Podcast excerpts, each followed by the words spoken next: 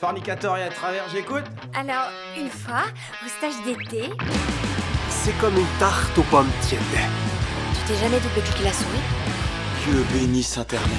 Il est 4h20 et vous écoutez American Pod, le podcast qui décortique la saga American Pie. Et comme d'habitude, je suis avec Ace. Salut Ace. Et salut Punky T'es chaud? American Pie 2 là? Bien chaud, bien chaud. J'attends ça depuis un moment. Bon allez, on retourne à East Great Falls.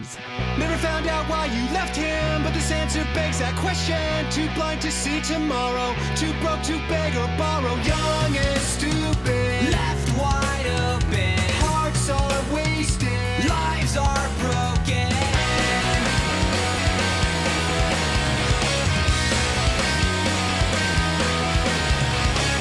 One more point of contention. I need some intervention. Alors pour commencer, on va euh, faire la petite fiche technique du film Ace. Euh, c'est réalisé par qui C'est qui est-ce qu'il y a dedans? Euh, J'imagine qu'on retrouve un peu la même équipe que pour le premier. Exactement. En- Alors, à la réelle, ça a changé puisqu'on trouve JP Rogers. Qui avait pas fait grand chose avant. Juste, en fait, il, a- il était assistant réalisateur sur le premier film. Ouais. Il a été réalisateur juste avant pour un film qu'on a vu ensemble, Trop c'est trop, qui ressemblait à du Farelli sous cocaïne avec justement Chris Clay. Je sais pas si tu te rappelles, c'est un film où Chris Clay euh, il tombe amoureux euh, d'une meuf et, et en fait sa meuf c'est sa sœur. Ouais, ouais, ouais, il était sympa en fait, il était pas mal. Il était très cool, il était très cool. Trop bien. Et donc ben, ça, ça c'est aussi JP Rogers, donc le, le réal de ce deuxième opus. Euh, on retrouve évidemment Jason Biggs, Alison Hannigan, Sean William Scott, Thomas Ian Nicholas, E.J.K. Thomas et Chris Clay. Donc euh, majoritairement les acteurs du premier film. Exactement. Et euh, au, au scénario, on retrouve Adam Hertz, qui est donc le scénariste des, des premiers épisodes. Très bien. Avec euh, un joli poster qui s'inspire du premier film, on a toujours le fond blanc. Cette fois-ci, ils sont tous habillés, mais euh, j'aime bien parce qu'ils ont tous un petit truc. euh, Il y, a- il y a eu un- plusieurs shootings, donc il y a plusieurs versions de- du poster. Mais euh, j'aime bien les têtes qu'ils font. Genre, il y a Eddie K. Thomas, il est habillé un peu euh, tantra. Il y a, il y a Alison Hannigan, elle a une clarinette qui est là directement une référence en plus au premier film pour ceux qui ont vu le premier. Ouais. J'aime bien ce poster, je trouve que c'est cool d'avoir continué, d'avoir instauré cette espèce de tradition du fond blanc et du casting. D'ailleurs, il y a beaucoup plus de monde sur la pochette. Le père de Jim est sur le, le poster, euh, ce qui change euh, pas mal euh, parce que c'est vrai qu'il est encore plus présent, on va voir euh, tout au long de ce film. Alors avant de commencer à parler du film en soi, on va se remettre un petit peu dans la nostalgie. On a tous les deux choisi un film, Mhm. un album et un jeu vidéo qu'on a joué, fait écouter à l'époque, en tout cas qui est représentatif de notre culture à cette époque-là. Et, et bah écoute, je vais te laisser euh, l'honneur de commencer avec euh, eh bien un jeu vidéo. Euh, Qu'est-ce que t'as choisi comme jeu vidéo? Euh, Donc c'est vers 2001, et 2001, j'ai encore la Play 1, mais elle commence à se faire vieille, et en fait elle est pucée, et je commence à avoir à peu près un peu euh, tous les jeux que je, je veux en fait. Yes. Mais euh, du coup, en fait, arrive le PC familial en 2001. Oh. Et euh, donc je découvre les joies du gaming sur PC, et je découvre Max Payne. Oh ah ouais tu, ah, tu l'as fait sur PC donc euh, t'avais pas encore la PS2 quoi. Non, non, non. Et euh, genre, j'en rêvais beaucoup de la, la PS2, je surveillais ça, mais, euh, mais du coup, non. Et ça ramait pas parce que Max Payne était gourmand à l'époque. hein. Franchement, ça va. Euh, on avait la chance d'avoir un très bon premier PC. Ah la chance. Tu vois, donc euh, vu que c'était un peu le PC pour tester la DSL, l'arrivée de la DSL, etc. de, de la maison, tu vois. Excellent. Donc donc c'était c'était très cool. J'adore Max Payne. C'est un des jeux un, un peu comme Metal Gear Solid que je garde dans mon cœur parce que vraiment en termes de gameplay et tout, c'est tout ce que j'aime. Puis en termes de cinématographie c'est puissant aussi. C'est très puissant. Ben, euh, je, je demandais ça parce que je l'ai eu aussi à l'époque, mais moi j'avais un, un PC, j'avais déjà un PC depuis quelques années, euh, je jouais déjà Unreal, euh, tout ça. Et justement, mon PC qui faisait tourner Unreal Tournament et tout, je me souviens qu'il faisait galérer à tourner Max Payne. Déjà, j'avais galéré à l'installer, déjà, de base. Et en plus de ça, une fois installé, le jeu ramait, mais de pas possible. Et donc, moi, Max Payne, je l'ai fait en slow motion, mais tout le jeu. Alors dis-moi, est-ce que est-ce que toi aussi t'as fait des cauchemars? Des cauchemars? Hein. Pourquoi? Les, les scènes de, de bad trip dans Max Payne, euh, c'est quelque chose. Enfin, moi, je sais que j'étais jeune et ça m'a marqué. euh, L'intro, ouais, l'intro. euh, Mais moi, j'avais déjà vu des jeux euh, un peu plus violents que ça à l'époque. euh. Mais t'as l'intro, mais t'as aussi, tu sais, c'est comme des bonus stage. Sauf que c'est c'est pas des bonus stage, évidemment, tu vois. C'est des, des scènes de transition entre des chapitres Ah oui. où tu dois, tu sais, marcher le long d'une ligne rouge Ouais. de sang. Ouais, ouais, c'est les séquences de trip, ouais, ouais. Ah, les séquences de triple sont horribles. Mais moi, j'ai pas été jusque-là. j'ai pas été jusque-là dans le jeu à l'époque, en tout cas. Et du coup, toi, t'as choisi quoi comme jeu? Eh ben écoute, on est en 2001. Moi, je suis sur la GameCube parce que ma Dreamcast est morte. euh, voilà, hein, la Dreamcast est. Ah, bah ouais, 2001, c'était la fin de la Dream. Et euh, moi, j'étais passé sur Cube. Et on va rester dans, la, dans le ciné parce que tu vois, il y avait un jeu à la sortie de la Cube qui, même moi qui n'ai pas fan de la licence, voulait absolument. C'est Star Wars Rogue Leader. Ah, Euh, Rogue Squadron 2, qui est vraiment bon, c'est un jeu de, c'est un jeu de shoot de vaisseaux spatiaux. Hein. Euh, y, a- a pas, y a pas plus con. Mais le jeu, il était beau. T'avais vraiment l'impression d'être dans les décors du film et tout. Et moi, vraiment, je suis pas un fan de Star Wars. Euh, vraiment, j'ai été un peu euh, attrapé par Star Wars avec la sortie de l'épisode 1 euh, quelques années plus tôt. Par contre, ce jeu, je me vraiment, c'est à ce moment-là, je crois que j'ai compris que je deviendrais fan de Star Wars en jeu vidéo et que je, je laissais tous les films, tous les univers étendus de côté, mais que les jeux vidéo Star Wars, ouais, c'était bien mon truc quand même un peu. ah, je comprends. Je n'ai pas eu euh, un des rares jeux Star Wars que j'ai fait à cette époque. C'est euh, justement le fameux jeu Lego où tu refais les trois films. Mhm. Euh, et j'avais ça sur PC aussi, du coup. Et je, je me rappelle, avec Max Payne, je l'avais pensé. Ouais, c'est stylé, bah ouais, bien sûr. Les jeux Lego en plus, ils te font tout en accéléré, donc euh, c'est super cool euh, si t'as envie de te refaire. hein. Tu m'as débloqué un souvenir. Succès débloqué. Bah, on va essayer d'en débloquer un autre. Tant qu'on est dans, dans- toujours en train de parler de films, moi je vais te proposer un petit film de 2001. Alors j'en ai choisi deux. Il y a un stoner et il y a un teen movie. Est-ce que toi t'aurais pas choisi un stoner par hasard? Euh, non, non, parce que euh, 2001, je suis pas encore un stoner, tu vois, et j'essaie de me remettre dans, dans, dans le- mon corps de 2001, et qui n'était donc pas intoxiqué. et, euh, non, j'avais d'autres préoccupations, comme tu vas voir. Ok. Bah alors moi j'ai choisi Oh High. Voilà. Ah, évidemment. Parce que euh, ça fait partie des premiers DVD que j'ai loués avec Emekele Umakes, avec ce genre de trucs que j'ai loué euh, pour des après-midi entre potes. Euh, pas forcément euh, des après-midi cannabiques, hein, c'était déjà plutôt sage. Puis c'est devenu, c'est devenu des petites teufs à la weed. Mais premier contact vraiment avec le, le stoner movie pur et dur, c'est ça, je crois, c'est Oi et Emekele Umakes peut-être un an avant. Ouais, j'ai des bons souvenirs euh, de l'avoir maté avec des potes et euh, en fait je pense que c'est un film euh, j'espère que j'aurai l'occasion d'en reparler plus longtemps dans Some Summer Stuff mais c'est un film qui a une un premier tiers qui est extrêmement efficace en fait Ouais, de fou. le premier tiers de Oh High est vraiment. Après le reste, on retombe dans du teen movie classique. Et j'en avais, j'en avais choisi un, un autre au cas où t'avais choisi Oh High parce que je sais que toi tu l'aimes beaucoup. Ah, c'est un de mes films de chevet. Et, et du coup, bah voilà, j'avais choisi un autre teen movie dont on aura peut-être l'occasion de parler dans ce podcast un jour, je l'espère. Mais je te dis pas c'est quoi, mais c'est sorti en 2000. Toi, tu as choisi quoi comme film? Bah écoute, 2001, quand j'ai regardé, tu sais, rétrospectivement, c'est une grande année de cinéma pour moi. Parce que, en fait, c'est une des premières années où je peux un peu choisir qu'est-ce que, qu'est-ce que je veux aller voir, tu vois, avec, euh, avec mon père. Ouais. Et donc, j'ai regardé un petit peu tout ce qui était sorti en 2001 au cinéma. Et il y- il y, a plein de souvenirs qui se sont réveillés. Déjà, j'ai vu Lara Croft Tomb Raider avec Angelina Jolie. Ah, j'ai- non, non, mais j'ai de la nostalgie aussi. hein. J'ai de la nostalgie aussi. Je te rejoins. Il, il y a, il y a des scènes qui sont bien. L'intro, elle est trop, trop mortelle avec le robot et tout. Ouais, bien sûr, bien sûr. Tout, tout ce film est une, grosse allégorie phallique. euh, Oui, bah oui. Je sais pas, il y a un truc dans ce film qui est, qui est beaucoup trop euh, viril. euh, mais euh, en même temps, euh, c'était la première héroïne de jeux vidéo badass, donc il fallait, euh, fallait mettre du phallus euh, partout. Il y a, y a- il y a Daniel Craig en plus dans celui-là. Euh, ouais, il y a Daniel Craig et. euh, il y a pas Butler aussi Gérard Butler? Il me semble qu'il y a Butler aussi, ouais.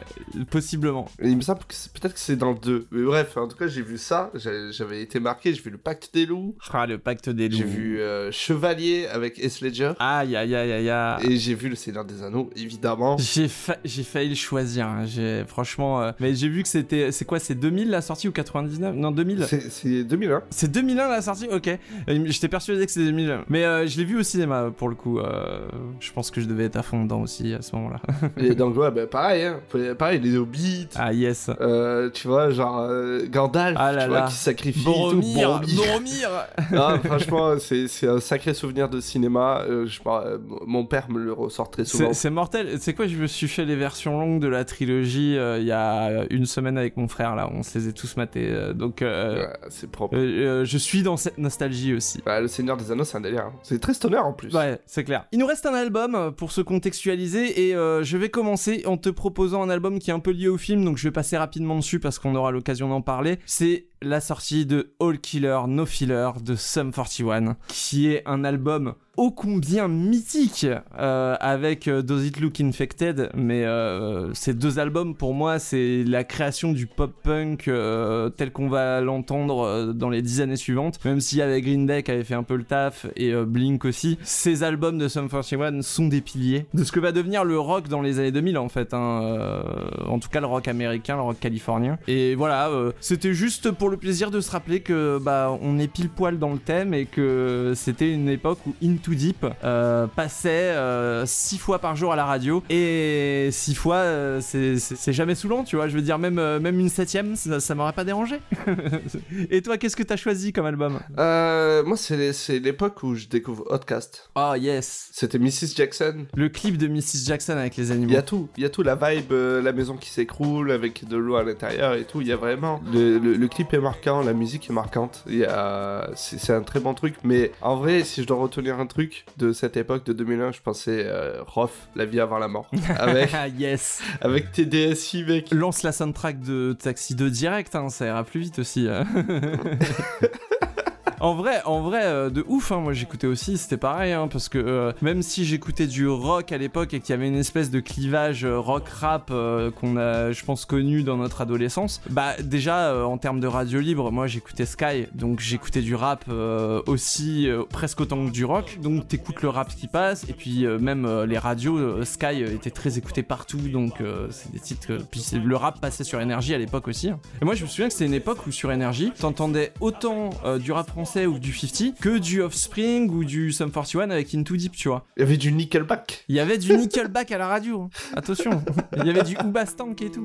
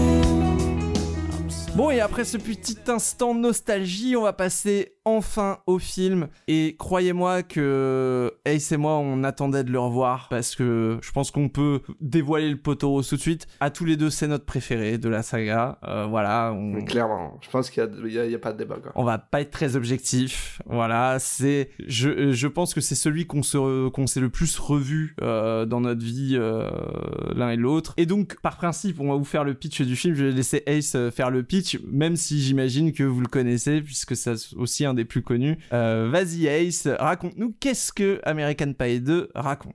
Ben, on retrouve euh, la bande à Jim, donc avec Steve Fleur, euh, avec Nadia, Michel, etc. Euh, ils ont fini la fac. Ouais. Donc il s'est passé euh, sûrement deux ou trois ans. Ah, euh, ah, moi je pensais que c'était la fin de leur première année de fac, mais mais t'as peut-être raison. Ouais, il n'y a, a pas vraiment de date, mais on comprend en tout cas qu'ils ont passé encore une étape et qu'ils ont du coup passé toute la fac, qu'ils ont sûrement vécu des choses à la fac qu'on n'a pas vu du coup. Ce qui est quand même un petit peu dommage, j'aimerais bien un 1.5 pour savoir qu'est-ce qui s'est passé durant cette année de fac. Bah tu, tu, tu le vois un petit peu au début début, hein, euh, tu vois que Jim, il a une copine, qu'il a une chambre, euh, une chambre d'étudiant, euh, donc tu te doutes un peu qu'il y a eu une année où euh, bah ça a bossé, mais ça a aussi expérimenté de nouvelles choses. Voilà. Dès l'intro, rien que le setup et tout, ça te met déjà dans, dans une sorte d'ambiance. Mais bref, ils ont donc fini ce- cette période. La prochaine étape, c'est donc trouver un travail et, et commencer à vivre une vie active. Mhm. En tout cas, c'est comme ça que, que je le comprends. Et donc, euh, en fait, ils décident donc de partir en vacances dans une maison près du lac, à côté de, de, de chez eux, à deux heures de, de voiture, comme ils disent, pour vivre euh, un dernier instant tous ensemble avant euh,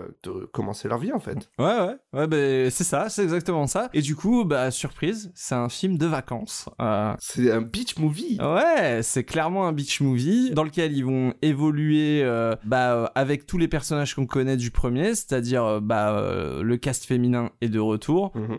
parce que euh, bah, ça tombe bien le, le camp le fameux stage d'été de Michel est à deux pas euh, voilà. Euh, il y a euh, Vicky qui se retrouve euh, je sais plus comment mais euh, à passer ses vacances dans le même bled. Et puis euh, Nadia euh, doit aussi revenir etc Euh, tout, tout le cast féminin est de retour tous les seconds rôles sont de retour. C'est juste un bon prétexte pour leur faire passer euh, un petit été ensemble. Et euh, c'est un aspect que j'aime beaucoup dans le film. Euh, ce rappel comme tu dit au beach movie euh, c'est très très cool le film euh, démarre je trouve sur les chapeaux de roue c'est à dire qu'on a une scène à la fac et tout de suite on est sur le départ on les voit euh, faire leur euh, faire leur sac et partir Il est très, très efficace. Ouais, et tout, tout de suite, il y a ce truc où ils doivent cher- chercher un job. euh, genre, ils trouvent un job rapidement, ils repayent une baraque et tout. Ce qui fait qu'on les voit bosser ensemble. Et euh, bah, ça m'amène un petit peu à la réalisation du film. Euh, Il y a beaucoup, beaucoup de séquences clips dans le film.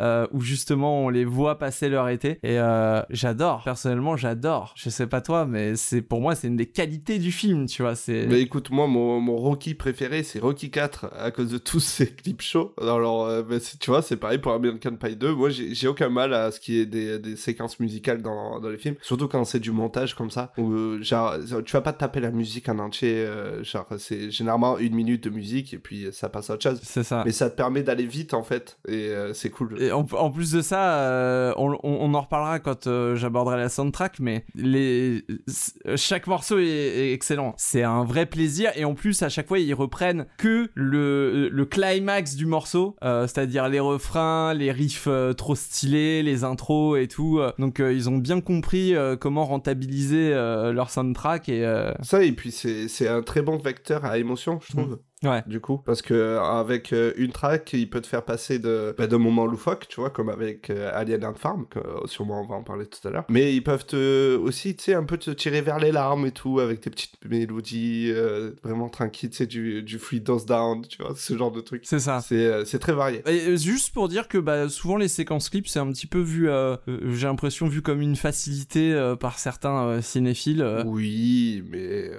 Ben moi je dis que dans ce film c'est la preuve que si t'enlèves les séquences clips et que tu mets à la place juste des scènes, bah ça deviendrait un film chiant. Tu vois ce que je veux dire? Oui. Parce que t'as pas envie de les. En fait les séquences clips c'est toujours toutes les les setups, les petites préparations, les petites ellipses, etc. Tu vois tu vas pas les regarder juste glander euh, pendant une heure et demie parce qu'ils sont en vacances. Non, mais en plus, euh, c'est du clip show, mais bien travaillé, parce que comme tu le dis, mine de rien, ben, on, on te fait du setup payoff. Genre, euh, tu vois, là, y il y a une scène de- qui culte qu'on va revenir à encore après, Ouais. mais euh, la lampe qui est cassée, tu vois, elle est cassée durant un clip show. Et après, la colle glue, elle va servir pour une scène comique dans le film plus tard. Et euh, c'est ça que je trouve très bien fait. Ouais. C'est que en même temps, ça te fait passer une émotion. Ah, En plus, tu passes un bon moment parce qu'il y a de la bonne musique. Mm. Et en plus de ça, ben, le film continue d'avancer en fait. Le, le, le premier épisode, il se passe sur une, sur une durée euh, assez courte. On, on va dire, je pense que c'est peut-être lors de trois semaines, un mois, tu vois. C'est le, le dernier mois de, de leur euh, de cours avant le prom. Mm. Mais euh, par contre, pour celui-là, on sent bien qu'il se passe deux mois, tu vois. Ouais. Entre le tout ouais. début, euh, avec l'intro et le final, je pense qu'il il se passe facile deux mois. Et euh, bah, du coup, il y a rien de mieux qu'un clip show pour faire passer le temps vite, en fait, faire des ellipses. Ouais ouais, puis en plus ils arrivent dans donc dans un super chalet qui, est, qui est vraiment chalet de Bourges mon gars, ultra classieux et tout et ils se l'approprient. C'est ça que j'aime beaucoup justement dans les clips tu tu les vois choisir leur leur chambre, s'approprier le truc. euh, et en fait, t'as as, l'impression, euh, t'as as envie d'être dans cette colocation avec eux, tu vois. T'as as envie de, de, de te dégoter un chalet et voilà, euh, tous tes potes, chacun a sa petite chambre, chacun. euh, c'est un peu les vacances de rêve, on va pas se mentir. euh, ils trouvent. T'as jamais fait ça? T'es jamais parti avec des potes si, mais moi c'était plus camping, Ouais. tu vois ce que je veux dire Plus prolo camping, tu vois. Ah ouais, ouais. Mais. Le mobilhome, le sacré C'est ça, c'est celui ça. où il y a la fête tout- toute, toute la période. C'est ça, c'est euh, un, un- non même pas. Sais quoi C'est un mobilhome et tout le reste en tente autour du mobilhome. Tu vois, le mobilhome c'est pour euh, c'est pour bouffer, pour faire soirée, et, euh, pour pioncer. Tu sais, tu dors dans les tentes et tout. Mais euh, c'était cette ambiance-là parce que c'était la plage aussi, c'était euh, c'était les soirées. euh, voilà, c'est c'est cool, tu vois. Bon là, ils ont un cadre qui est quand même idyllique. Ils ont beaucoup de chance parce que bah ils trouvent un taf en 4 secondes 30 euh, alors que il y a quand même énormément de jeunes à leur teuf, donc potentiellement beaucoup de jeunes qui cherchent du taf, mais c'est eux qui l'ont. Comme quoi, c'est bien fait. hein. Bah écoute, c'est une, c'est une bande de, de costauds euh, bien blancs et tout, euh, facile à embaucher, tu vois. Et puis euh, les, les scènes cultes, enfin c'est un cha- ce chalet-là, on a l'impression d'avoir partagé des souvenirs avec euh, avec les Le bois, le bois a une odeur. C'est ça, exactement. Tu vois, on, on sait où est le- la table de billard, euh, on sait euh, où est le petit ponton, où est le machin, le truc. C'est surtout des décors pour y mettre euh, des scènes cultes. T'es plus extérieur, tu vois, en vrai. Parce qu'il se passe beaucoup de choses aussi à l'extérieur. Ah ouais? Mais si, si on parle que, que du chalet, euh, j'ai- j'aime bien là. c'est- Franchement, c'est juste une réplique. Mais c'est euh, genre qu'il dit à Jim euh, Vas-y, remets ton t-shirt pour que les meufs arrivent, tu vois. Enfin, euh, c'est toi qui les fait partir, là, on voit tes tétons. Il a une espèce de dégaine. Vraiment du, du, du mal, tu vois, l'ado, quoi. C'est, euh, il est pas formé, il a pas de torse. C'est sûr, on n'a pas tous le corps de Chris Klein, tu vois. Moi, j'aime bien le moment après dernière fête où euh, tu vois qu'il y a des couchettes partout, euh, que, enfin, tu vois, il y a, ce côté euh, un peu à l'arrache qu'il y avait déjà dans le premier. On avait déjà ce- cette sensation sur la fin du film avec l'appartement dévasté et, les mecs qui dorment sur deux fauteuils collés l'un à l'autre et tout. Bah, moi, c'est voilà, ce genre de décor, ça me ça me met dans des vibes nostalgiques aussi. c'est vraiment. Et puis non, bah, après scène culte, il y en a hein, dans le chalet, hein, genre la première la première teuf qu'ils font avec euh, avec le retour de Sherman. Moi, j'aime beaucoup quand. Sherminator. Ça c'est culte quand euh, Sherman euh, fait style fait, style ouais t'es mon pote non mais t'es trop cool Ouais. Sherman je sais plus ce qu'il lui dit et tout C'est Shermin- Sherminator, il fait Ah ouais, t'as changé. Et Stifler, il répond Ouais, toi aussi, t'as changé, t'es plus con qu'avant.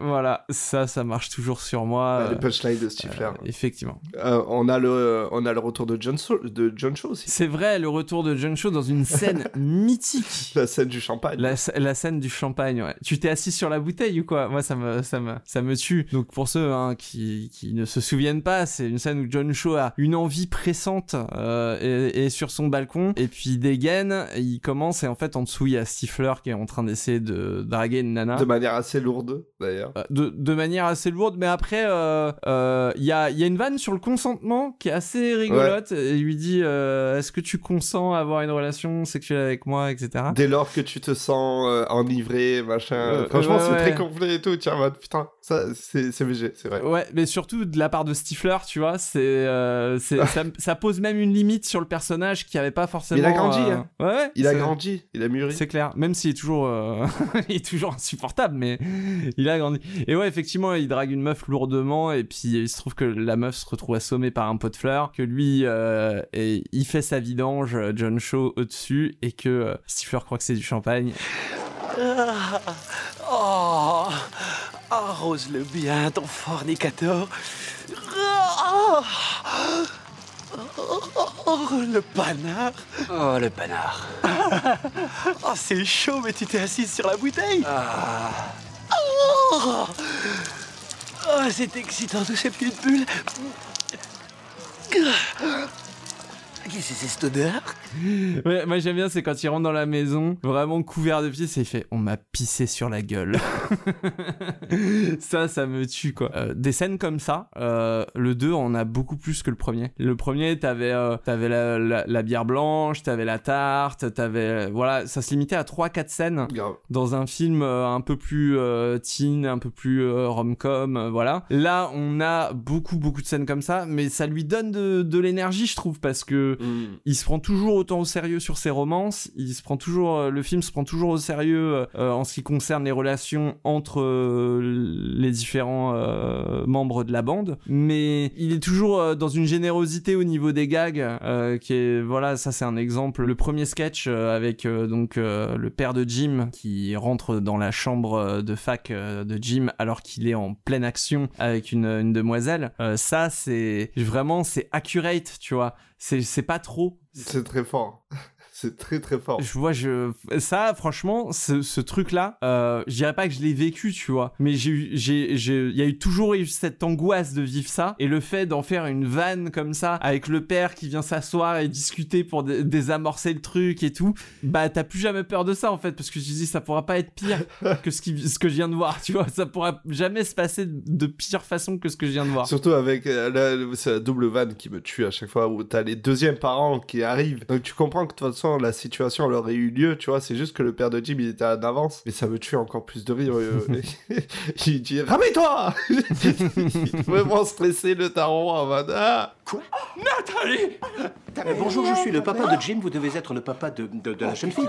Je n'ai pas bien saisi son nom, mais euh, j'espère que mon fils le connaît parce que, vous voyez, nous ne sommes pas là depuis le début. Alors, Nathalie, rabis-toi Franchement, euh, cette scène, elle est magique parce que du, du début à la fin, en fait, tout, euh, tout sent le vécu. Tu vois ce que je veux dire De fou. C'est, euh, il sait pas trop euh, comment s'y prendre parce que, bah justement, euh, c'est ça, il s'est passé un an et lui, en un an, euh, il a rien fait. Euh, c'est la première fois depuis un an, je crois. Enfin, c'est sa première euh, euh, copine depuis euh, son expérience avec Michel. Jim, je... Jim, euh, ouais, ouais, je sais pas. Ouais, j'ai l'impression. je pense pas qu'elle en ait eu beaucoup en tout cas. À un moment, il dit un truc genre euh, ah ouais, ça me revient ou un truc comme ça. Ouais, il est en plein dans l'acte et euh, à un moment il fait ah oui ça y est ça me revient euh, et genre euh, tu sens qu'en fait euh, lui il a rongé son frein pendant un an. Voilà il a travaillé sa relation avec euh, la nana qu'on voit dans son pieu et que euh, c'est un peu il va conclure tu vois à ce moment là mais euh, et c'est trop marrant parce que il, sait pas quoi faire. Il est perdu il a aucune expérience.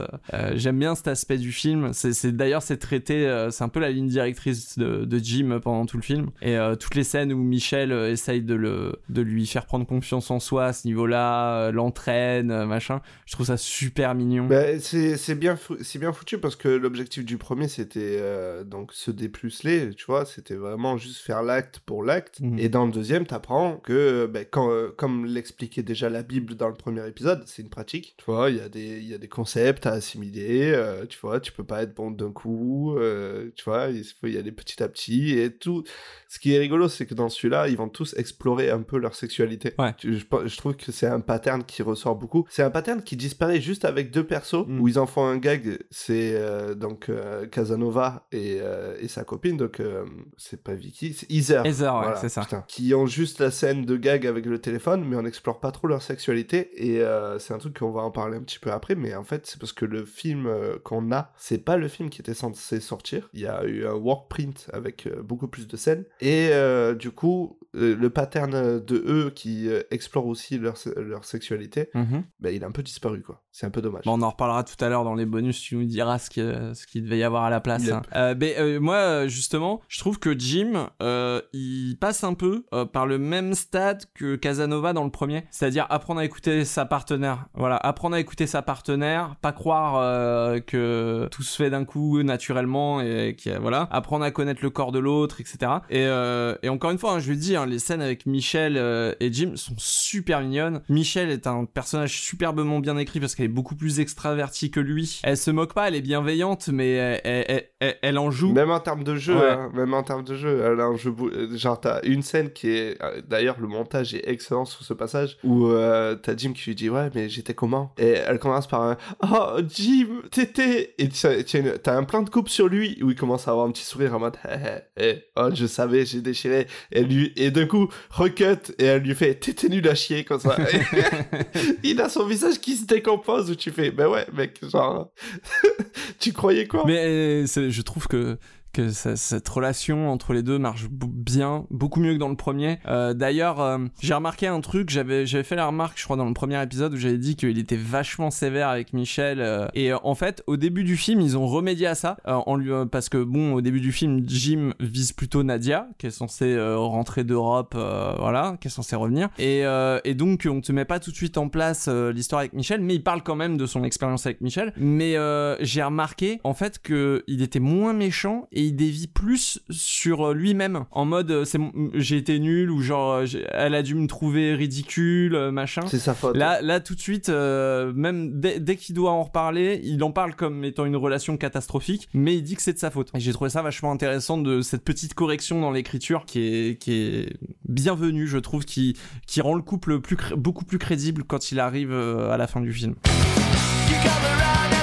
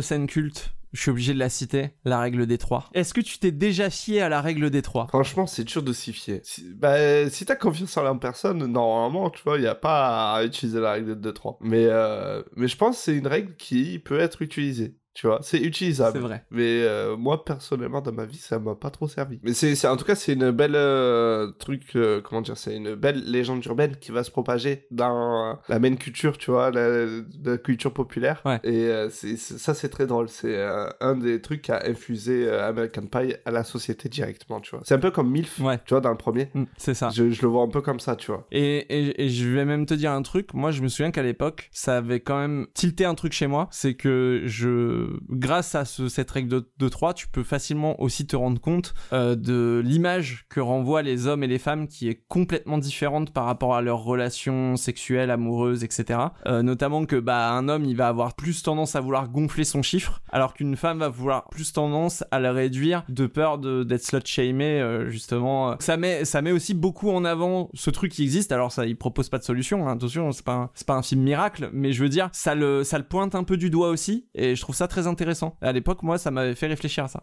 Attends, Vicky s'est tapé un mec, rien qu'un seul depuis qu'on s'est quitté. Ce qui fait que mathématiquement, bah, je représente à moi tout seul 50% de sa vie sexuelle. Et toi, tu gobes toutes ces conneries? Si elle te dit qu'elle s'est tapé un seul lascar, c'est qu'elle s'en est fait au moins trois. Quoi? Quand une nana t'annonce combien de mecs elle a eu dans son pieu, tu multiplies par trois et t'as le bon numéro et bouffon. On vous a rien appris à la fac Bande de neuses Il est en avance sur beaucoup de choses. euh, On va en parler avec euh, une autre euh, scène culte, mais la scène des deux lesbiennes. On peut en parler, ouais, la, la scène des lesbiennes. Alors, moi, moi j'ai un- j'ai une petite réserve, mais vas-y, je te laisse. euh, Euh, alors, c'est tout simple. En fait, c'est que, donc, on l'a dit, ils font des petits boulots pour euh, payer un peu leurs vacances au chalet. Et euh, donc, ils ont à rénover une maison. Et en fait, cette maison, elle est habitée par deux femmes. On n'en sait pas plus. C'est deux femmes, en tout cas, qui, sont, qui ont l'air très très proches. Sûrement deux très bonnes copines. Euh, plutôt, euh, plutôt un peu plus âgées hein, que, les, que les garçons. Ouais, sont plus âgés que. Ouais. Je, je dirais entre 30 et 40 ans. Ouais. Et, euh, et en fait, Stifler commence à fantasmer sur elles et se dire, elles sont lesbiennes. Elles se, elles se prennent la main, elles se touchent la main, elles rigolent ensemble, elles sont lesbiennes. et euh, donc, son, son délire à lui, c'est euh, prouver qu'elles le sont vraiment. Et du coup, il va s'infiltrer dans la maison. Trouver un god. Insinuer que du coup, s'il y a un god, C'est que forcément, elles sont lesbiennes. c'est- voilà, c'est prouvé, tu vois. Sinon, elles iraient voir un vrai homme. N'importe quoi. Euh, Stifler, quoi. Au secours. Ah, God, God Ah, God, God Oh my God. Mais qu'est-ce que tu fous? T'as pété une durite? Voilà la preuve qu'elle se broute la pelouse. Oh, mais, mais d'où tu te sors ce truc? De la liste de pause caca. Autant sa réflexion est conne, mais autant c'est, ça ressort de suite que c'est un gros gamin. Ouais. Parce qu'il court dans la maison comme un enfant qui aurait trouvé vraiment, euh, tu vois, une méga super Game Boy. Et que, un cocotte, un cocotte, oh my god! Il fait que courir comme ça. Et euh, évidemment, Jim et Finch rentrent dans la maison pour euh, commencer à, à le calmer et le sortir, littéralement comme du coup des, des, Hmm. des adultes qui chercher un enfant qui Ouais. commence à faire n'importe quoi. Et arrivent donc les deux femmes. Donc là, ben, la situation commence à devenir merdique. Vite, vite, ils doivent se cacher à l'intérieur de d'une des chambres. On part sur du vaudeville euh, classique, euh, ça se cache sous le lit, ça se cache dans le placard, et ils se font repérer, et euh, là commence le jeu de « Ah, ok, tu penses qu'on est lesbienne Ouais, embrassez-vous, machin, bah ok, on s'embrasse, mais d'abord vous embrassez-vous, etc., etc. Touche-lui le cul, d'abord tu touches le cul de ton pote. » Et effectivement, la, la, la scène est rigolote, je trouve, mais toi, toi, toi, ton Oui. ton, ton point, c'est de dire que effectivement ça, ça montre que le, les relations homosexuelles euh, entre femmes sont beaucoup plus sexualisées et euh, Ah, mais c'est c'est clairement, oui, c'est clairement le fantasme des, des mecs, quoi. Tu, tu le sens. voilà, c'est ça. Tu sens, genre, euh, t'as des- euh, ils se font gauler pourquoi? Parce qu'ils commencent euh, pas à se toucher, mais ça commence à faire du grabuge parce que, en fait, ils essayent de voir, euh, ils sont dans le placard, mais ils ont un accès un petit peu euh, aux, aux deux filles qui commencent à se dessaper, et tu vois, ils sont déjà en mode, ah, il y a deux filles qui se dessapent, et paf, ils se font choper, quoi. Ils sont chopés parce que Stifler euh, ne supporte pas que euh, la verge de Finch euh, lui touche la cuisse, tu vois, parce que il, est, il, il- il bande comme un âne. Donc du coup, j'aime bien parce qu'il y a une scène où il se recule d'un pas et en fait, là, Stifler se retourne encore, tu vois. Ah, ouais, J'espère que c'est- c'était pas ce que je pense parce que je t'éclate. Ouais, c'est ça. Je trouve que c'est malin, mais je trouve que la scène aurait été encore plus réussie si les deux meufs avaient pas été ultra sexualisées. Elles ont des physiques de bimbo euh, que tu vois que dans des films porno, euh, avec euh, seins refaits et compagnie. Elles sont dès le départ très sexualisées, bikini, etc., etc. Et je trouve que la scène aurait gagné. Enfin, imagine la même scène, sauf que à la place, bah c'est deux meufs habillées en mode pige ou comment dire. Ah, ça reste du cinéma pour moi. Ça reste du cinéma. Il faut que, à l'extérieur de la, de la digeste du film, que ça reste une scène un peu porno. Je pense que là où c'est important d'avoir utilisé deux bimbos, c'est que du coup, tu peux vite, assez vite être relatif à, au comportement des garçons. C'est-à-dire, ouais, ben ouais, du coup, avec deux bimbos comme ça, oui, ben oui, euh, tu t'embrasses directement, tu vois, t'embrasses ton pote et tout. Mm. Je pense que, tu vois, s'ils auraient pris deux filles normales, ben ça, ça aurait pas marché parce que très vite, tu aurais pu dire, ah, vas-y, non, c'est deux meufs normales. euh, tu vois ce que je veux dire? Ouais, ouais, je vois ce que je veux dire. Non, je comprends, je comprends. ouais. Et puis Stifler, c'est vraiment, euh, Stifler, c'est vraiment l'un des plus ouverts au final, parce que oh, c'est lui qui va être le plus bloqué euh, sur le fait que même Jim, euh, tu sais, j'a- j'adore ce, ce petit insert où t'as Jim qui lui, euh, qui commence à lever la main pour lui toucher la joue pendant qu'il embrasse, et t'as Stifler qui a un gros geste, de, il tape sur la main mais sec, en mode ah non mais tu me touches pas pendant qu'on s'embrasse, c'est pas la langue surtout, tu vois? Et, et en fait c'est lui qui va finir avec bon allez les gars, branlez-moi, tu vois. Tranquille, je sais ce que j'ai à faire. Ce serait dommage de casser l'ambiance. Alors je me sacrifie pour mon équipe. Maman, au secours Vous êtes des lopettes, on était, c'est ça Ma nouvelle religion me l'interdit. Oh bah la marchandise, on n'est pas client Je croyais qu'on formait une équipe, bande de losers Et moi qui étais prêt à me sacrifier Mais euh, c'est euh, c'est l'arc de son personnage et je le trouve très très bien fait parce qu'à la fin il a un petit discours en mode euh, j'assume ma sexualité, je vais baiser tout le monde dans cette fête, euh, mec, nana, euh, je m'en bats les couilles, tu vois. Sèche, rien à foutre. Ouais, c'est ça. Et, euh, et venant de la part de Stifler, qui même dans le 2, au tout début, a quelques vannes homophobes, euh, voilà, pour bien rappeler qu'il a un problème avec ça. Ouais. Et j'ai envie de dire encore heureux qu'il a cet arc, parce que sinon, juste le 1 comme ça, ça aurait pas été un perso avec lequel on aurait autant de bons souvenirs de se rappeler, parce que euh, justement, dans le 1, il est vraiment hardcore, tu vois, au niveau de l'homophobie. Mais après, il est dans une équipe de foot. Je, je vais Enfin, dire un truc de fou, mais euh, je pense que c'est mieux géré. Euh, tu vois, la question de son homophobie qui se retourne un petit peu, j'ai j'ai l'impression que c'est mieux géré encore que dans Chasing Amy. Là, c'est beaucoup plus subtil. C'est euh, ça passe dans le film sans. euh, il fait une vraie transition. Ouais, ouais, clairement. Et, euh, et en plus, c'est un arc, euh, on va le voir, qui va être euh, traité dans le 3 euh, encore plus, Oui. qui va trouver vraiment une conclusion. Si vous aviez euh, en, en- comme souvenir d'American Pie euh, bah, un personnage comme Stifler, un peu relou, machin, sachez que c'est un personnage qui évolue et qui a même une, une évolution très cool euh, et qui, je pense, ouais, Stifler c'est un des meilleurs personnages de teen movie, je pense aussi, grâce à Sean William Scott. Quel talent Ah, la fac, la fac. J'ai l'impression que c'était hier quand mon père est venu me chercher à la fin de la première année et qu'il a dit Tu es un homme maintenant. Et là, c'est ce que je vais dire à mon propre fils. Monte sur moi. Sur qui? Sur moi. Où il est, mon grand gaillard? Oh non Hey Ah Oh Papa, mais va-t'en Universal Pictures présente Une fois, je me rappelle, je me suis mis la flûte. Oh la vache, ça en fait des flûtes. une histoire de jeunes qui s'accrochent à ce qu'ils ont de plus profond. Elle appelle de loin, vite décroche. Nadia Nadia Quoi, Nadia De New York Elle est à... Allô Et ne prenez jamais le métro après minuit. D'accord. Pour trouver le chemin du bonheur. J'ai pas envie de passer pour une bite, euh, pour une bille. Je peux t'apprendre quelques trucs. D'accord, on caresse avec quelle main? La main gauche, la main droite, les deux? Trouve-toi la fille qu'il te faut, Jimbo. Le reste viendra tout seul. Et quand l'amour Oh la vache Hey Jim, t'as pas vu la super glue? Quand l'amour leur colle à la peau, difficile de s'en détacher. Voilà, euh, je me suis maladroitement euh, collé la main à ma... Ne bougez pas, restez où vous êtes, les mains en l'air. Les deux mains en l'air. Je regrette, c'est anatomiquement Anatomiquement Infaisable American Pie 2.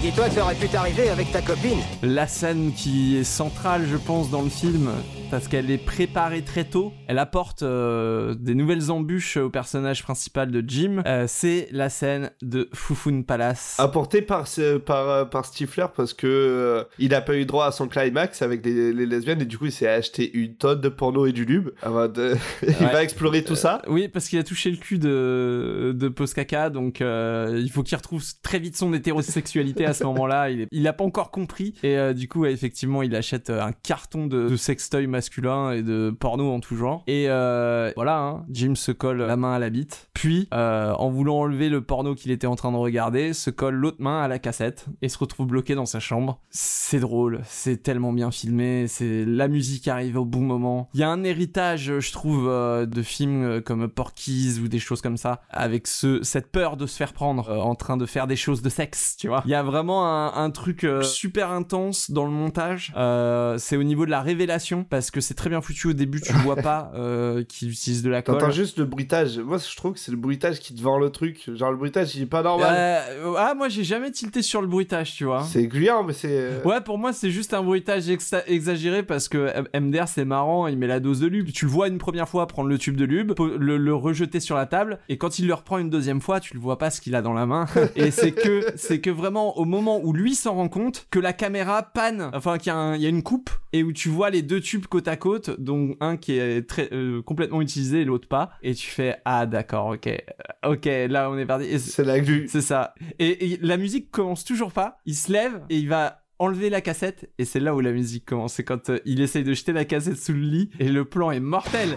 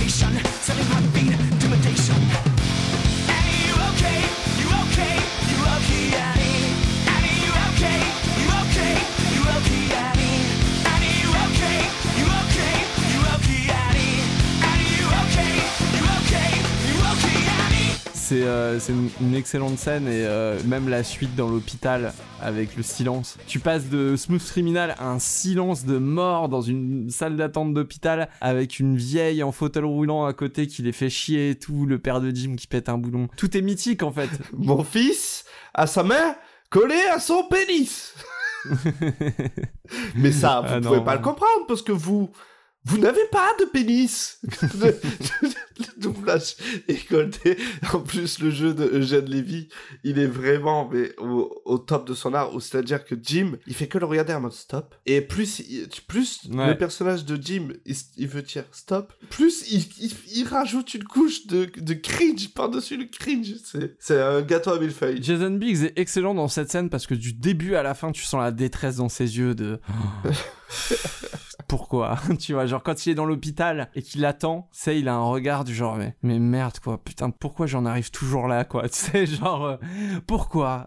Ah, il est maudit du cul, hein. Il est Il est maudit. clairement maudit du cul. C'est clair. Mais euh, c'est parce qu'il a pas assez confiance en lui. Il aurait mis le lube du premier coup sans reposer, le- il y aurait pas eu de souci. En plus, il fait non, c'est bon, pas besoin. En mode, c'est bon, ouais, ça changera rien. Et puis, il veut s'ouvrir un peu, mais c'est trop tard. Parce que il a déjà eu le geste de Roger, tu vois. C'est ça qui est, euh, ça raconte plein de, plein de petits trucs avec des détails, mais c'est trop, c'est trop fort. Mais euh, toujours sur l'arc de la confiance en lui de, de Jim, moi il y a un- une scène que je trouve très maline et très drôle, c'est la scène de Peter. Peter. Euh, Peter, euh, le Trombonateur. tromboniste. Le. Et donc Jim qui se retrouve sur dans un amphithéâtre à devoir jouer du trombone parce que tout le monde pense qu'il est un prodige du trombone. Voilà, ça arrive en deux minutes. C'est vraiment le quiproquo, le vaudevillesque quoi, mais c'est drôle, euh, ça marche. euh, C'est théâtral, mais ça marche très très bien. Et donc il joue, euh, il y a une espèce d'impro où il joue comme un con du, du trombone, où il gueule dans le micro. Alright, rock and roll.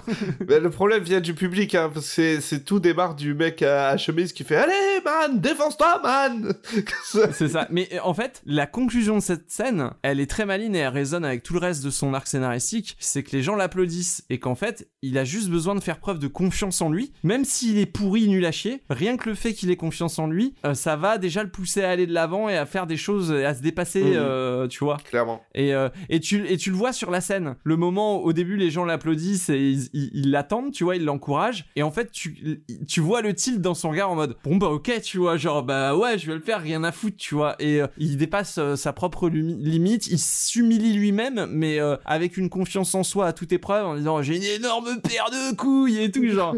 tu sens qu'il s'auto. Et, et j'aime bien parce que ça résonne avec, euh, bah ouais, tout le propos de, de Michel qui lui dit euh, Mais en fait, euh, t'as juste besoin d'avoir confiance en toi et, et, euh, de savoir ce que tu fais, tu vois. Arrête d'être coincé, il est trop coincé. C'est ça. Bon, écoute-moi. Tu vois, c'est ce que je me tue à t'expliquer. Ton problème principal, c'est que. Tu es hyper coincé. Euh, Est-ce que moi j'ai l'air coincé niveau sexualité? Non S'il y a bien une recommandation que je puisse te faire, c'est qu'il faut que tu sois bien dans tes baskets, quelle que soit la situation. Mais justement, c'est ça qui est intéressant avec ce film, c'est le mélange des genres, tu vois. Euh, c'est à la fois un film d'été, à la fois une rom-com, à la fois un camp movie euh, style euh, camp de, de musique, tu vois. Il y a, y, a, y a vraiment un peu tout dedans. Et puis c'est aussi American Pie, ce qui est son propre truc, donc la bande qu'on connaît, Mhm. Stifler, etc. Je trouve que c'est un film qui est riche, qui est généreux et que à revoir, il n'y a pas une scène que t'as envie de Bah, jeter, tu vois. clairement. Il est crafté de, de A à Z avec beaucoup d'amour pour les personnages, avec beaucoup d'amour pour euh, le genre, même cinématographique, tu vois ce que je veux dire? Ouais. Genre ça respecte plein de codes qu'on a qu'on connaît, c'est les euh, updates, tu vois, et ça ça en dit d'autres choses, Hmm. tu vois, beaucoup plus intéressantes que juste ah lol, on a montré des nichons à l'écran. Ouais. Tu vois toute la scène des lesbiennes, tu vois comment on en a parlé Ben vraiment, c'est une des scènes où tu peux et te dire que ouais, c'est du nu gratuit, comme y trouver plein de de, de, de, de petits prémices à non, regardez, il y, a, il y a vraiment un, un-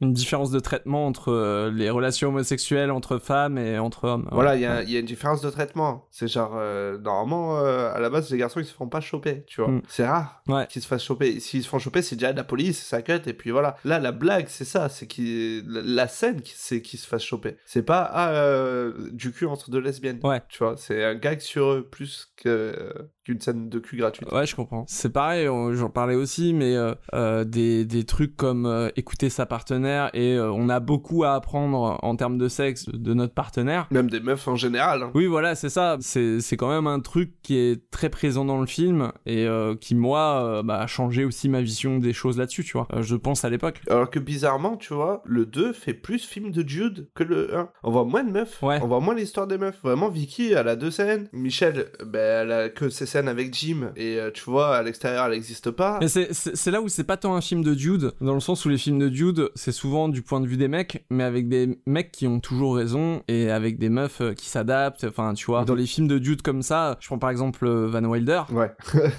Je pensais exactement à lui, tu vois. Il se remet pas tant en question que ça, tu le vois pas tant faire euh, du, du chemin intérieur, et c'est là où les séquences clips sont intéressantes, c'est que tu vois Jim essayer de s'améliorer, tu vois euh, Kevin passer des moments avec euh, Vicky qui sont pas dans l'intention d'avoir une relation amoureuse avec tu vois, des, des moments amicaux, de, sincères, tu vois. Il y a ces trucs-là où tu les vois évoluer, tu vois ce qui les fait euh, tilter et se rendre compte que il y a un truc qui va pas dans leur manière d'aborder le sexe, et tu les vois faire le travail personnel euh, pour changer et de devenir euh, une meilleure personne, tu vois, à ce niveau-là. Euh, pareil avec l'arc de Stifler et tout. Euh, je trouve que c'est un truc qu'on n'a pas dans tous les teen movies, et c'est ça qui, pour moi, Fait la marque.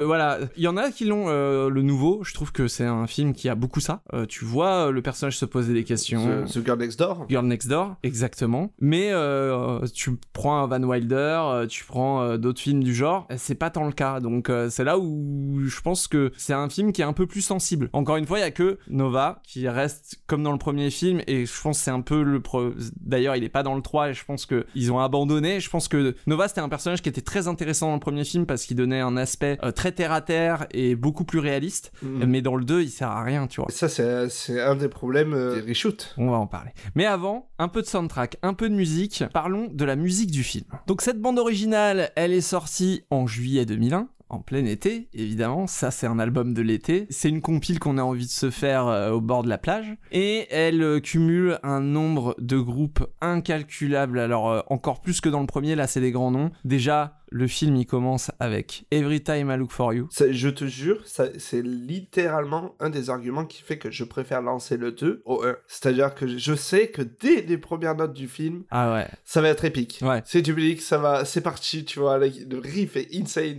À l'avant, tu vois, on va se regarder avec un Python. Ouais, l'intro du film est dingue parce que en plus la musique est progressive, les instruments arrivent euh, arrivent un peu les uns après les autres et ça ça il y a un petit côté euh, ouais euh, quel plaisir de, de, de retourner euh, cette bande de potes quoi. C'est rock d'emblée, c'est ça qui est cool, tu vois. C'est allons-y. C'est genre, euh, on prend même pas le temps de t'annoncer dès le logo Universal, c'est tu dedans. Exactement. C'est mais euh, ça, ça change du premier avec le- la petite musique de porn là. On est vraiment on attaque. euh, tu sais pourquoi tu viens. Il y a du Green Day et puis euh, on l'a dit Alien on Farm avec euh, Smooth Criminal. Il y en a deux même, non, de Alien and Farm? Tout à fait. Il y a Good for a Woman et Smooth Criminal, mais on retiendra surtout Smooth Criminal. Et je pense que le film a un peu aussi propulsé le succès de la chanson. Elle était, elle, avait déjà un succès, mais dans le film, je pense qu'elle lui a redonné un petit coup de fouet. Il a fait rentrer euh, clairement dans le culte. T'écoutes la musique, tu penses à cette scène. Tu vois, c'est comme si tu, euh, tu écoutais Ace of Tiger et que tu pensais pas à Rocky. C'est mort, tu vois. C'est tu peux pas. C'est les, les deux sont sont assimilés euh, instantanément, tu vois. Bah ouais, bien sûr. Et euh, Sum 41, Fat Lip, évidemment. Ce riff euh, exceptionnel. Avec euh, une des meilleures scènes aussi avec Stifler sur le toit de la bagnole. Ah C'est ça. Écoutez les filles, ouvrez bien vos écoutilles. Et d'ailleurs, il y a aussi Into Deep, le tube de, de, de Sum 41. Mais alors, voilà, pour ce qui est de Smooth Criminal et Into Deep, elles sont pas dans le CD. Si vous achetez le CD, elles ne sont pas dessus. Il y a les deux autres, il y a, il y a Fat Lip et il y a euh, Good for a Woman. Mais je pense que, vu le succès du film et vu le succès d'Into Deep et de Smooth Criminal, je pense que les maisons de disques ont dit non, ça, on veut vendre les singles, donc vous la mettez pas dans votre album. C'est encore l'époque où on vend des CD de titres. C'est ça. Et alors, pour moi, cette soundtrack, c'est aussi la découverte d'un groupe que j'aime beaucoup, qui était un, un sous Blink, sous Green Day, sous, euh, tu vois, c'était c'était la Ligue 2, quoi, euh, des, des groupes pop-punk. Euh, c'est American Hi-Fi, euh, qui est un groupe que j'aime beaucoup, qui a deux titres, euh, Flavor of the Week et Vertigo. Vertigo, c'est une tuerie, Flavor of the Week aussi. Euh, même si dans le film, elle est très discrète. À noter que Flavor of the Week, ça sera aussi le thème song du générique de Sexy Boys, notre American Pie français. Il fallait le préciser. Euh, on n'allait pas faire ça avec du Enhancer, mec. C'est ça. Ouais, j'avoue. Non, ça, ça, ça le fait pas. Je, vous- je vous passe, hein, il y a, d'autres groupes évidemment, euh, notamment des groupes un peu plus euh, pop folk euh, pour les petites séquences un petit peu émotion. Mais moi je vous ai choisi une chanson que j'aime beaucoup d'un groupe dont j'aime beaucoup me moquer parce que pareil, lui c'est Ligue 2, Ligue 3. Le, le genre de groupe qui a fait deux chansons et, et que t'as entendu dans des American Pie ou des teen movies et que t'entendras plus jamais ailleurs. C'est un groupe qui s'appelle Phoenix TX. Ah oui. Mais ils ont une chanson qui s'appelle Phoebe Cates, du nom de l'actrice, dans, dans Richmond High et dans Gremlins, évidemment. Et donc euh, une belle déclaration d'amour euh, qu'on s'écoute tout de suite.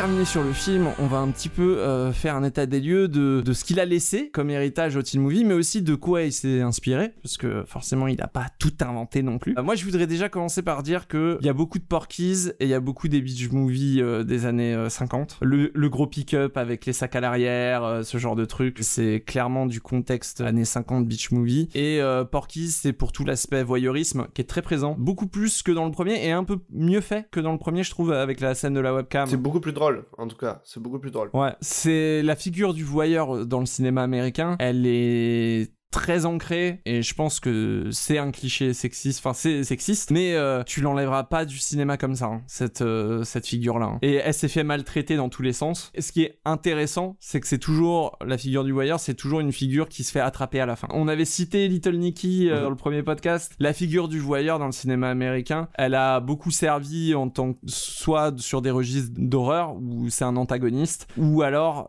dans le registre de la comédie. Et dans ces cas-là il faut qu'il se fasse choper parce que sinon c'est pas drôle et c'est quand il se fait choper que c'est marrant Ouais. ça des scènes euh, par contre comme tu l'as dit c'est une scène qui est très sexualisée qui est à la limite du de l'érotisme tu C'est vois clairement euh, film de M6 tiers. Ouais, c'est ça. Mais du coup, ça, ça va engager une espèce de cahier des charges pour les teen movies qui vont suivre. Du cul. C'est, tu vois, c'est, c'est comme quand euh, les distributeurs français, ils renomment euh, les grands frères euh, Role Models, ils le renomment euh, Mission 95C. Tu vois, c'est de la sexploitation. Ou on pourrait dire de l'American Pie euh, Exploitation. C'est ça. Et pour finir, alors on a, on a déjà fait un petit épluchage de carrière, mais euh, en ce qui concerne l'équipe technique, est-ce qu'il y a du nouveau? Est-ce que t'as vu euh, des, des, des gens qu'on n'aurait pas mentionnés avec le premier film? Bah en fait, euh, on n'est pas revenu sur ça, mais euh, bah, le 1 va avoir un succès gigantesque, Mhm. évidemment, euh, va surprendre tout le monde, va devenir un succès populaire, etc. Mhm. Donc évidemment, Universal, il signe direct le 2, euh, on en veut un tout de suite, et, etc. Donc Adam Hertz se remet au travail. Euh, il faut savoir que la moitié du casting n'avait pas signé de contrat pour les suites, et donc évidemment, ils ont pu demander très grosse rallonge, dont Eugène Levy qui est parti avec un million pour revenir dans le film. Ah ouais, tu m'étonnes qu'il est présent et qu'il joue bien.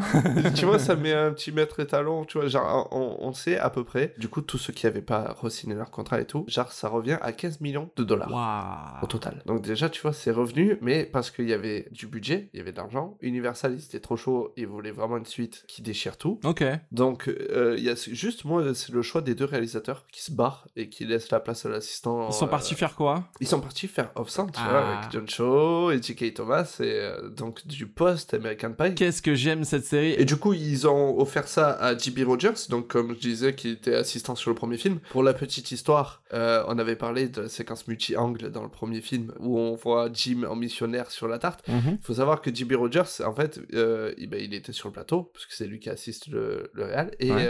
en fait, c'est lui qui s'occupait à baisser le froc de Jim juste au niveau des fesses pour que ça soit drôle. Et en fait, l'acteur de Jason Biggs faisait que remonter son froc à mode, c'est- enfin, je veux pas trop monter mon cul, et l'autre, il- juste avant de faire action, il, y allait, il baissait un peu son froc. Donc tu vois, quand t'as lui comme réalisateur du deuxième film, je pense que direct l'ambiance est euh, bien rodée. Tu vois, je pense que c'est quelqu'un qui a connu le plateau et euh, qui a eu une espèce de proximité avec les acteurs dans le premier film. Et euh, du coup, ça, ça se sent dans le film. Il y a hein. une confiance. ouais, Il y a une pense. confiance, il y a de grandes scènes d'improvisation. Et puis, euh, il y a un gros, gros travail. On va y aller, allons-y. Parlons des reshoots, parlons de la genèse d'American Pie 2, parce que le film qu'on a eu n'est pas le film qu'on aurait dû avoir. Exactement. Euh, Il y a même des chanceux. Alors moi, je considère ça comme des chanceux. Ceux qui étaient sur place, à mon avis, moins. Mais euh, il y a des chanceux qui ont dû voir du coup un workprint d'American Pie 2 qui n'est pas du tout le même film qu'on a. Parce Mhm. que euh, en fait, il y a 50% du film qui a été jeté à la poubelle et ils ont dû re-remplir par derrière, Mhm. dont la scène de sexe au téléphone, par exemple. Ça, c'est un des gros reshoots. Généralement, voit, euh, genre la lumière dans la maison n'est pas du tout pareil. On se croirait vite en automne ou dans des jours où il ferait sombre. Bah, surtout euh, la- pièce de la maison dans laquelle il y a les reshoots aussi, euh, l'espèce de cuisine là, on la voit jamais euh, dans les plans où il y a des, beaucoup de figurants. Ouais. L'escalier c'est pas le même.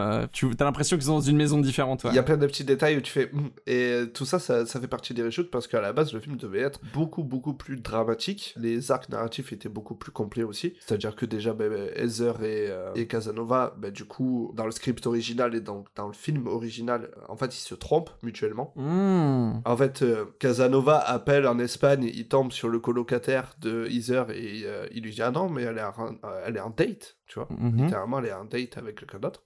Et tu comprends qu'ils ont couché ensemble, et en fait, Casanova va faire pareil. Et euh, il y a vraiment tout un arc où Heather, après, rentre, du coup, durant la, la fête finale, et en fait, elle lui annonce qu'elle a trompé, et lui, lui dit, ben moi aussi. Ok. Et toutes ces scènes, elles ont été tournées, elles existent, tu vois, genre, elles ont été montées dans, dans une version du film. Plus, du coup, un truc énorme qui change littéralement tout le film, c'est qu'il devait y avoir le père de Stifler dans ce film. Ah là là. Aïe aïe aïe. Ce qui aurait vraiment donné encore plus de sens à tout l'esprit Porky. Ouais. Parce que, tu vois, du coup, on aurait eu la génération Porky avec notre génération à nous, tu vois. Mhm. J'ai l'impression que American Pie a tellement été un gros succès qu'ils se sont dit, ok, il y a même les darons, tu vois, de l'époque, mais ils continuent à regarder des, des teen movies et du coup, ils ont vu American Pie, donc on va leur faire un film avec eux et, et leur montrer que leur génération, elle a été problématique, que leur génération à eux, tu vois, il y a, il y a des soucis parce que littéralement, le père de Stifler est un gros porc. Euh, alors, pas, je parle pas en termes de physique parce que du coup, c'est Chris Penn qui le joue Et donc, il avait un problème de surpoids. Mais, euh, mais vraiment, littéralement, en termes de mentalité, euh, il y, a, il y a une scène qui a été coupée que, que je trouve très drôle. Il est à la bibliothèque, il cherche un livre. Et il est en train de râler, euh, évidemment, parce que c'est un gros râleur. Il faut l'imaginer un peu comme un bigard, tu Mm. vois, qui parle vraiment un peu en mode. Ouais. Il envoie tout péter et il tombe sur le père de Jim. Et en fait, il lui fait Et vous, est-ce que vous auriez pas un livre à me conseiller pour éduquer mon, mon fils? Et en fait, le père de Jim, il est un peu en mode Ouais, mais en fait, il n'y a pas de livre qui apprend ça. Faut juste y aller à l'instinct, y aller avec son cœur. Ok. Tu vois, il y a une, transmi- une transmission de, de façon de penser. Ouais. Tu vois, l'autre daron et tout, c'est très très bien fait. Quand tu connais toute ta backstory et tout ce qui a été coupé, tu- il y a plein d'éléments qui font du sens. Genre, il n'y a pas de meuf Mm. parce qu'en fait, ça a été envahi par euh, du coup euh, le père de Stifler et ses potes. Tu vois, et que c'est que des vieux croulons et qu'ils squattent à baraque. Et évidemment, ça fait pas maison où il y a une teuf de jeunes. Ouais. Et ça va se finir par euh, du coup un clash entre Stifler et son père. Et c'est aussi ce qui explique pour moi, pas, je pense, pas mal de clip ce que j'allais dire, ouais. Il y a, il y a, des, il y a, il y a des, des séquences clips où tu les vois euh, parler entre eux, euh, machin et tout, et tu te dis... Oui. tu vois, genre... C'est bizarre. Il va pas y avoir un dialogue là? On a des extraits, est-ce qu'il reste des archives euh, de ces scènes-là? Est-ce que c'est possible de les voir quelque Euh, part en fait, il faut choper euh, American Pie is a Threesome, qui est euh, donc une compile de DVD qui est sortie euh, pour euh, la sortie du 3, où justement, euh, t'as une rétrospective sur les trois épisodes, qui est vraiment intéressante pour l'instant. Euh, spoiler, j'ai vu que jusqu'au 2, du coup, je me suis intéressé euh, du 1 jusqu'au 2. Déjà, on apprend plein de trucs sur Adam Hertz. On voit les gens, tu vois, qui ont inspiré Stifler, Finch, etc. Et ce qui est drôle, c'est qu'il y a vraiment, il y en a un, c'est Jim. C'est full Jim, tu vois, tu le sens. Il y a ça, et donc, euh, plein de scènes coupées, dont plein de scènes avec Chris Penn. Ok. Quasi toutes, d'ailleurs, en vrai. Genre, il y aurait moyen de refaire une version du workprint qu'ils ont vu.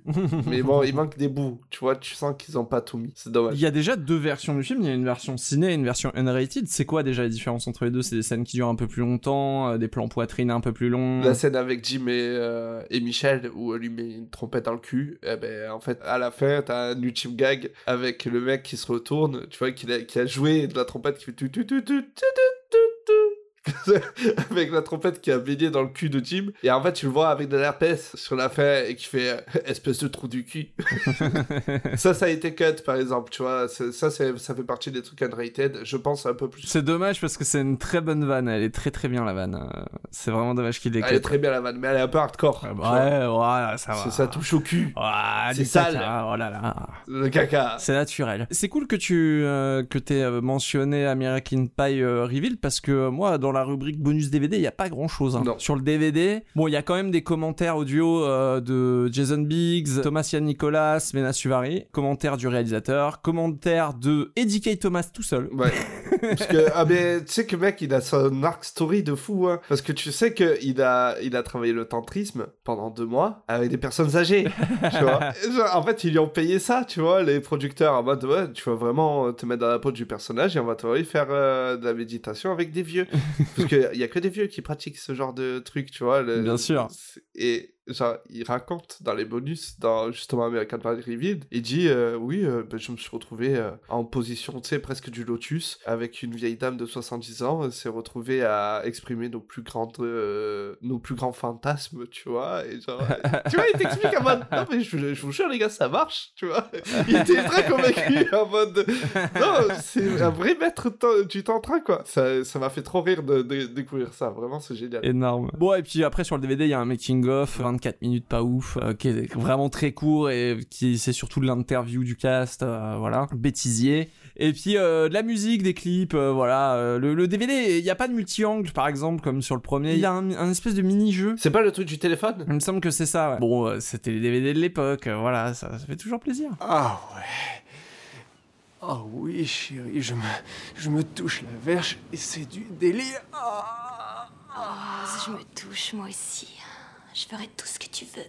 oh. Ma biche, ma biche, ouais. Dis-moi que ma bite est énorme comme celle de Stifler. Stifler, accroche, putain C'est encore mieux que le réseau, vieux, et ça coûte que dalle Bon, euh, franchement, euh, American Pie, là, euh, le 2, je pourrais vraiment parler des heures, tellement c'est un bon film, tellement c'est un bon teen movie, tellement c'est une belle rom-com, euh, tellement c'est un bon film d'été à se mettre, euh, même entre potes, euh, en fond, comme ça, c'est un film qui passe, parce que le, vu le nombre de clips euh, musicaux, vu le nombre de... Je pense que vraiment, il, il est au panthéon des teen movies euh, facilement. Oui. On peut le mettre euh, dans cette catégorie-là et lui donner sa place euh, vraiment euh, dans le haut du panier. Clairement, je pense que c'est en tout cas, pour moi, c'est l'un des meilleurs, tu vois. C'est vraiment et le plus ouvert et l'un des plus drôles et euh, l'un des plus dynamiques, tu vois. C'est vraiment, je m'ennuie jamais de la structure euh, du film. C'est, euh, ça va tout droit. C'est blague sur blague. C'est parfait. Pas beaucoup de teen movies qui font cette prouesse. ouais. C'est, c'est, il est un peu unique en son genre et il a un miracle que t'arriverais pas à reproduire. Clairement. Et c'est une suite. C'est, euh, est-ce que tu vois, genre on dit souvent que les suites sont moins bonnes que les originaux. American Pie 2, tu vois, c'est vraiment une des preuves que non, genre on peut faire des suites qui topent le, le, le premier. Quoi. Comme Terminator 2. Exactement. c'est ça. C'est le Terminator 2 des teen movies. Eh, je, suis, je suis complètement d'accord. Et euh, merci Ace euh, d'avoir papoté avec moi euh, sur American Pie, ça m'a fait plaisir de le revoir avec toi et tout. Ça faisait longtemps qu'on attendait de le revoir. Merci à vous de nous avoir écoutés. hein. Vous pouvez nous retrouver euh, bah, sur toutes les plateformes de podcast. Un rythme aléatoire. Complètement aléatoire. Mais on essaie de faire euh, le 3 euh, avant euh, 2025. Ouais, donne-nous large, donne-nous large. large, très large. Bon bah en attendant, il nous reste qu'une chose à dire, c'est à la prochaine étape. À la prochaine étape. The faster we're falling, we're stopping and stalling,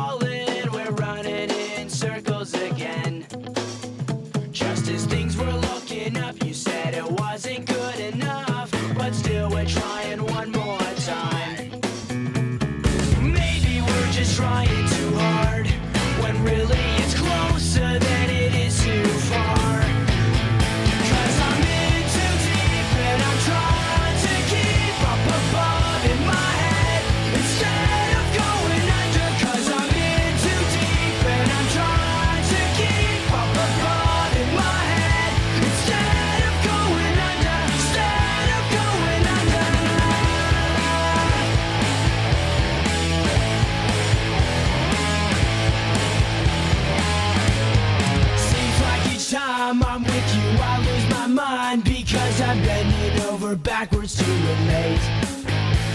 It's one thing to complain, but when you're driving me insane, well then I think it's time that we took a break. Maybe we're just trying too hard when really it's closer than it is too far.